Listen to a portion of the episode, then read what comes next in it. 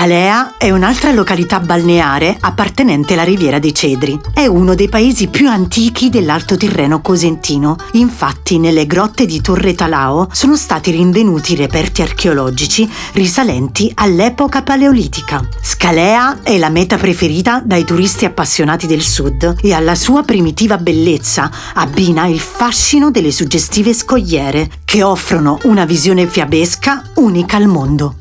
Vi consiglio la scogliera della Inella, la spiaggia di Torre Talao che si trova sotto la cinquecentesca torre d'avvistamento da cui prende il nome e che è il simbolo della città, e la grotta di Trase e Ghiescia. Una volta giunti in questo piccolo borgo avrete la sensazione di essere catapultati in un mondo medievale, lontano dai rumori delle città turistiche.